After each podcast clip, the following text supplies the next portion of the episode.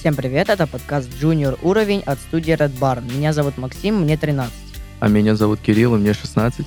Мы учимся в школе программирования и в будущем хотим стать айтишниками. К нам в студию приходят IT-специалисты, чтобы простыми словами объяснить, кем они работают. Сегодня у нас в гостях Юрий, это Android-разработчик. Привет, Юрий.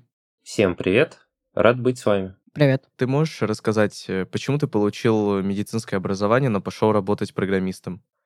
Мне часто задают этот вопрос. Впервые я задумался о смене рода деятельности на четвертом курсе университета. Именно тогда начались э, клинические дисциплины, то есть когда мы, как студенты, отправляемся в медицинские учреждения, и там нас обучают реально практикующие врачи. Там же я увидел, чем реально занимаются врачи и чем мне предстоит заниматься буквально через пару лет. И это, мягко говоря, заставило меня понервничать. А что именно тебя смутило в практике? Ну, какой-то аспект или в целом?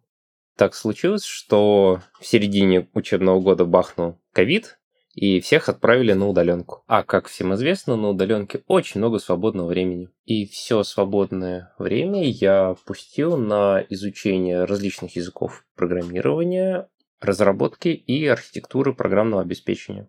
Еще хотелось бы узнать про Android-разработку. Можешь э, кратко описать, что в ней такого особенного, и на каком языке ты кодишь, и какие языки, в принципе, бывают для Android-разработки? Начинал я с Java, так как я еще на втором курсе познакомился с этим языком программирования, в целом он мне понравился. А поскольку на нем пишут все и вся, это и бэкэнд, и мобильные приложения, то я решил начать с него. Также я решил заняться изучением языка программирования Python, так как он очень популярный, используется много где, как для веб-разработки, так и для чего-то более специализированного. Мне он понравился, потому что его очень удобно использовать для написания небольших программ. После довольно длительного ознакомления со всем учебным материалом захотелось чего-то более приближенного к реальным практикам. Как итог, поступил на несколько учебных программ от IT-компании, где смог углубить полученные знания, и суммарно через полтора года, наверное, смог найти первую стажировку в Яндексе, где продолжаю работать по сей день. А если бы ты учился, допустим, в Испании или Франции, и там ты бы пошел в государственное медицинское учреждение или также считал, что это не твое? Часто задумываюсь о том, мог бы я все-таки стать хорошим врачом, если бы закончил свой медицинский путь. Прихожу к выводу, что скорее да, чем нет. Однако это было бы совершенно других реалиях, отличных от российского здравоохранения. Как показала практика, оно мне совершенно не близко. И это стало одной из причин, почему я все-таки сделал свой шаг навстречу IT во время ковида. Также пандемия сильно ударила по образовательному процессу. Как ни крути, мы уже не могли свободно посещать медицинские учреждения. Как я уже сказал, все было в удаленном формате, в том числе те занятия, которые предполагали личное общение с пациентом, сбор анамнеза, проведение каких-то мануальных процедур, то есть ты демонстрируешь и оттачиваешь свои практические навыки, что также не добавило желания двигаться именно по медицинскому треку. Если бы ты сейчас встретил себя в прошлом, ты бы посоветовал пойти учиться на программиста, а не на врача? Посоветовал бы я учиться себе на программиста, а не на врача. Думаю, что я бы все-таки посоветовал себе придерживаться того пути, который я избрал, потому что, как ни крути, медицинское образование дало мне многое, оно не дало мне профессию, но дало много полезных знаний, полезных знакомых и в целом какой-то определенный набор мета-навыков. То есть я научился работать с большим количеством информации, работать с ней быстро, качественно и воспринимать ее на достаточно продолжительный срок. Также хочется отметить, что, например, в своей работе я практически не чувствую проблем, а, связанных с отсутствием фундаментального образования по компьютерному направлению. Однако думаю, что ситуация абсолютно другая у людей, которые занимаются чем-то более комплексным, например, искусственным интеллектом или анализом больших данных. Оглядывая сейчас прошлое, тебе не жалко, ну, вот эти лишние два года, которые учатся врачи? Ну, насколько я знаю, они учатся 6 лет, а все остальные, в общем, 4 года. По итогу, мне кажется, что самое главное – это умение работать с информацией и быстро ее усваивать, разбираться в чем-то новом. И, в принципе, это то, что как раз-таки дает высшее образование, неважно какое. Но если у тебя есть и профильное, то ты вообще молодец. Но, как показал мой опыт, это совершенно не обязательно. А ты можешь рассказать поподробнее о строчке в резюме, где написано, что вот ты был фуллстеком в МГУ в то время, когда ты там учился? А как это вообще произошло, как это выглядело? Так, про фуллстека МГУ. Это была не совсем работа, это была доп. активность, э, моя инициатива в рамках учебного курса. История примерно такая. Преподавателям этого учебного курса уже который год хотелось сделать э, свое решение для выставления оценок. Это электронный журнал самописный.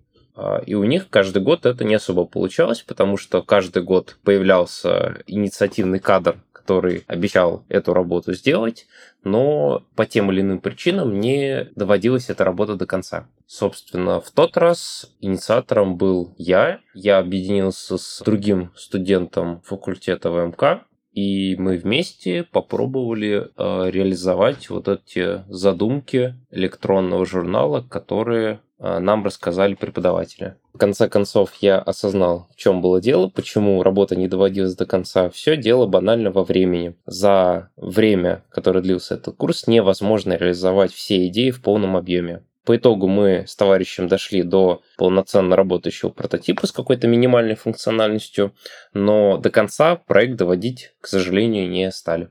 Но лично для меня этот кейс очень значимый в любом случае, потому что именно благодаря нему удалось впервые пощупать, как выглядит бэкенд разработка на практике, то есть поработать с языком, поработать с технологиями и применять эти технологии для решения конкретных задач, можно сказать, бизнеса или заказчика. Как и почему ты перешел с fullstack а на Android разработку? Может показаться странным, что я тут рассказываю про бэкэнд, а по факту я мобильный разработчик, но на самом деле все просто. Я подавался на различные направления стажировки и прошел как раз на Android, на мобильную разработку. И поскольку в целом я интересовался ей, у меня был тогда небольшой но опыт, то я решил, почему бы и нет. И в целом она меня достаточно крепко затянула. Опиши свой рабочий день и чем именно ты занимаешься.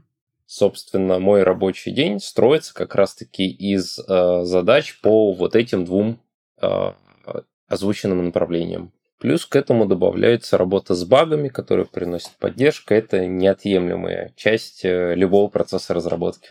Также важной частью рабочего процесса является коммуникация со смежниками, то бишь с коллегами. Пожалуй, это наиболее важная и самая время затратная часть всего рабочего процесса, поскольку тебе надо донести какие-то мысли до своих коллег, они должны до тебя что-то донести, вы должны прийти к какому-то единому мнению, и потом это единое мнение где-то зафиксировать и следовать ему при выполнении поставленных перед вами задач. Пожалуй, еще одной особенностью рабочего процесса является то, что в Яндексе вообще очень много своих программных решений, и ты вынужден а, с ними разбираться.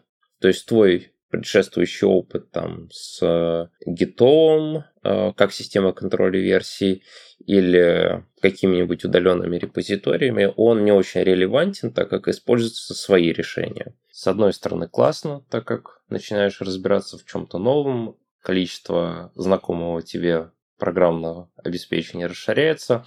При определенных обстоятельствах даже можешь внести свой вклад в развитие этого решения. Однако переключаться между какими-то личными проектами и рабочими довольно сложно, так как инструментарий постоянно меняется. Возможно, благодаря этому появляется мотивация заниматься какими-то личными проектами на благо команды, используя как раз-таки местный инструментарий.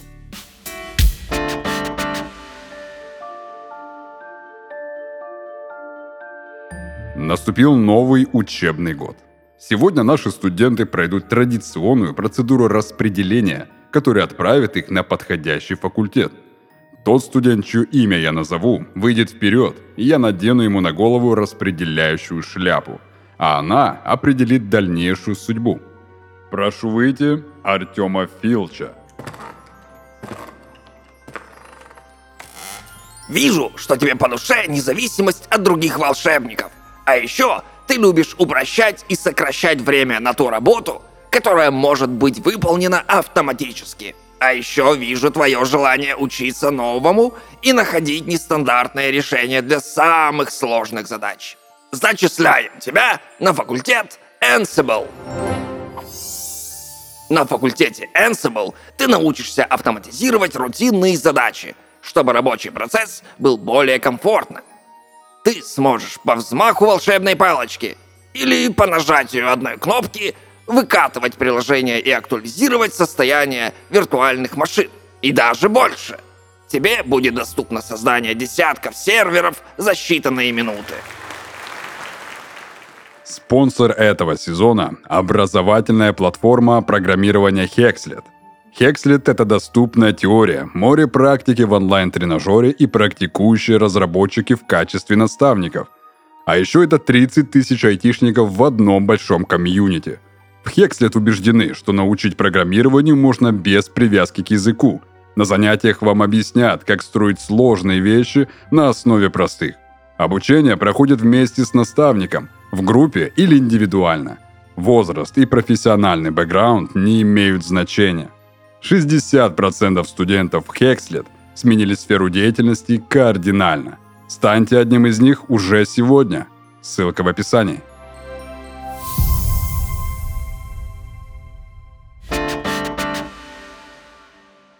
А, ты говоришь то, что много кодишь. Над какими проектами ты работал?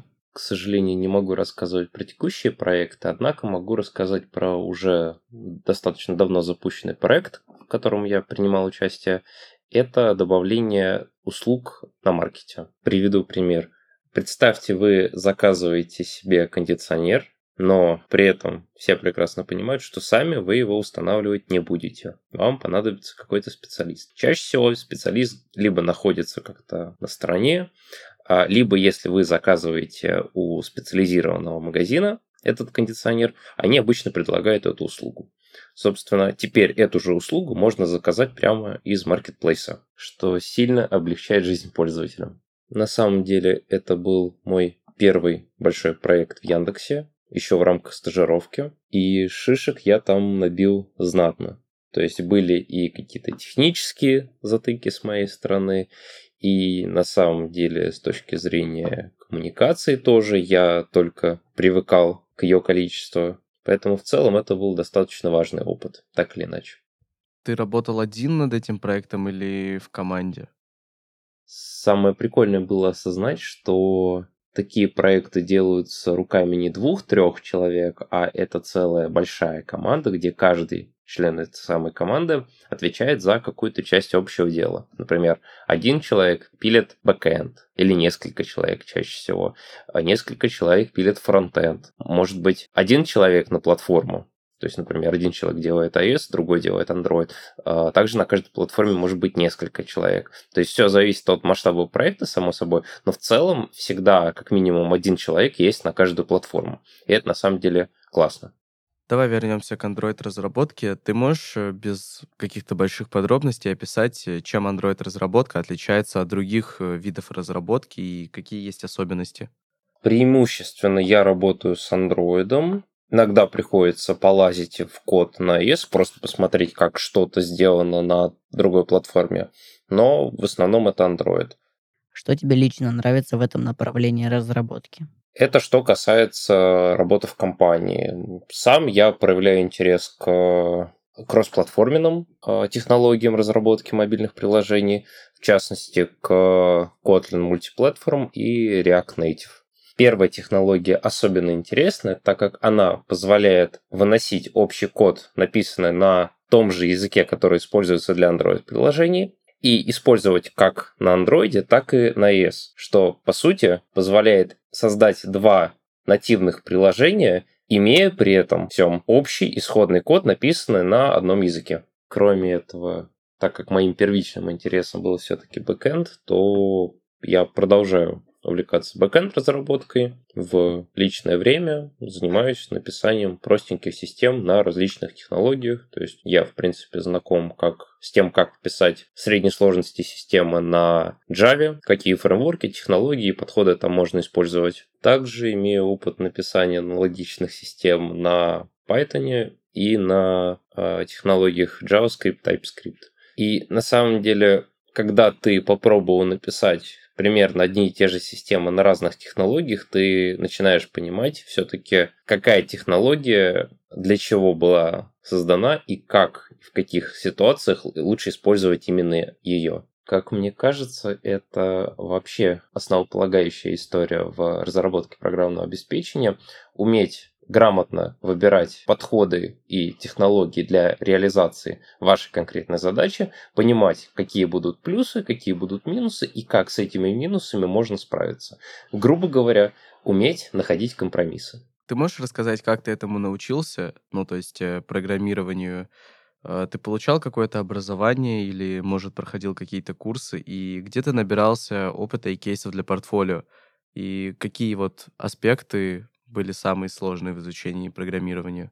По поводу сложностей в обучении их было довольно много. Я думаю, вначале я столкнулся с э, достаточно базовыми проблемами, когда начинаешь изучать что-то новое. Это когда сложно э, сохранять консистентность, э, придерживаться определенного графика, скорости изучения материала. Но меня сильно подстегнуло в тот момент, что наш университет договорился с курсерой, чтобы выдать всем студенческую лицензию с неограниченным доступом к онлайн-курсам. И тогда у меня прям загорелись глаза, и я прям добавил себе много курсов, много проходил, то есть была какая-то э, нереальная скорость потребления материала, естественно, с ущербом э, в качество, но в тот момент я об этом, честно говоря, особо и не задумывался. Э, важные вещи, я думаю, что все равно осядут, так или иначе. Если говорить про какие-то специфические сложности в изучении программирования, то, наверное, было сложно изучать алгоритмы в начале просто потому что я больше нигде ими не занимался. После того, как освоил алгоритмы, наверное, было сложно изучать архитектурные паттерны, какие-то решения, потому что все это очень абстрактно, и когда это изучается в вакууме не для решения каких-то задач на практике, а вот именно как теоретическая часть, это, конечно, тяжело осваивать. Но потом ты тренируешься, пишешь код, строишь какие-то простенькие решения с помощью вот этих паттернов, подходов, и как-то все встает на свои места. Какие планы на профессиональное развитие? Э, учишься ли ты чему-то параллельно? Ну, наверное, основное это повышать свою экспертизу в мобильной разработке, стараться параллельно оцеплять э, бэкэнд направление, чтобы понимать, что происходит, так сказать, по ту сторону баррикады. Кроме этого, как я уже сказал, мне интересны кроссплатформенные технологии, хочется заниматься в том числе ими, поскольку это более быстрая, дешевая разработка для бизнеса и позволяет нам, как разработчикам, тратить меньше сил на поддержку существующего кода и концентрироваться на чем-то более важном. Также я интересуюсь DevOps. Это отдельное направление про то, как заставить твой код работать, как сделать так, чтобы твой код работал нормально, всегда стабильно, корректно, без ошибок. Или если ошибки случались, то система нормально на это реагировала. И самое главное, чтобы функциональность, которую создает твой код, всегда была доступна конечным потребителям, то бишь нашим пользователям. По поводу учебы сейчас не учусь. Мне честно говоря, хватило последних шести лет, хочется сделать паузу. Но не исключаю, что через годик, возможно, захочется э, расширить свой багаж знаний, например, уже что-то связанное с компьютерными науками или, допустим, вообще в каких-то новых сферах. Что посоветуешь тем, кто в процессе обучения на какой-то не айтишной специальности понял, что привлекает все-таки IT? Как не побояться все поменять и с чего начать? Так, что бы я посоветовал тем, кто хочет попасть в IT?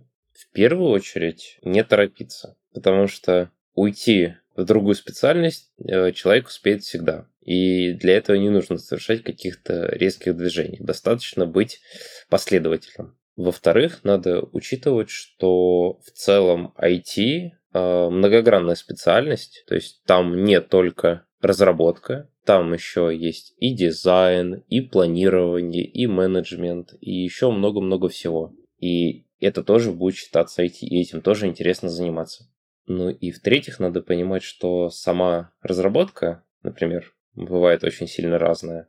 И в зависимости от типа этой самой разработки э, меняется необходимый набор навыков, которыми должен обладать человек. То есть, например, если ты хочешь заниматься искусственным интеллектом или какими-то исследованиями в компьютерных науках, то здесь без профильного высшего образования будет довольно сложно. Возможно, даже это нереальная история. Но тут я не могу, к сожалению, точно утверждать ничего. С другой стороны, если ты хочешь заниматься разработкой именно как созданием чего-то классного для бизнеса, сервисы, приложения, платформы, то здесь, мне кажется, попасть в эту сферу можно с достаточно базовым набором навыков. Но самое главное, человек должен уметь и хотеть изучать постоянно что-то новое. Что до самого процесса изучения программирования, разработки, то я бы посоветовал начинать с каких-нибудь онлайн-видео курсов, где тебе показывают все в примерах, то есть ты получаешь некий э, первичный вид того, как работать с языком программирования, технологии и что с помощью нее можно делать. Желательно в этот момент еще повторять за лектором, чтобы руки, мозг привыкали к тому, как работать с э, этим инструментом. После того, как база была получена, я бы рекомендовал переходить к более качественным источникам информации, например, к профессиональной литературе. Достаточно много книг по различным технологиям. И там довольно много полезной информации можно подчеркнуть. Я могу сказать по себе, я очень много нового узнал именно из литературы. И ничего подобного я не мог легко найти в интернете. Ну и универсальное, пожалуй, правило э, постоянно практикуйтесь, потому что в частности программирование, проектирование это навыки. И эти навыки нужно поддерживать в хорошем состоянии, даже когда вы учитесь. Думаю, на этом мои советы начинающим заканчиваются. У нас в гостях был Юрий, это Android-разработчик. Э, спасибо, Юрий, что пришел сегодня к нам на подкаст и ответил на наши вопросы. Спасибо, что позвали. С вами был подкаст Junior Уровень. Это был Кирилл и Максим. Ставьте лайки на всех платформах, слушайте нас везде, рассказывайте о нас своим друзьям. Всем пока. Пока-пока.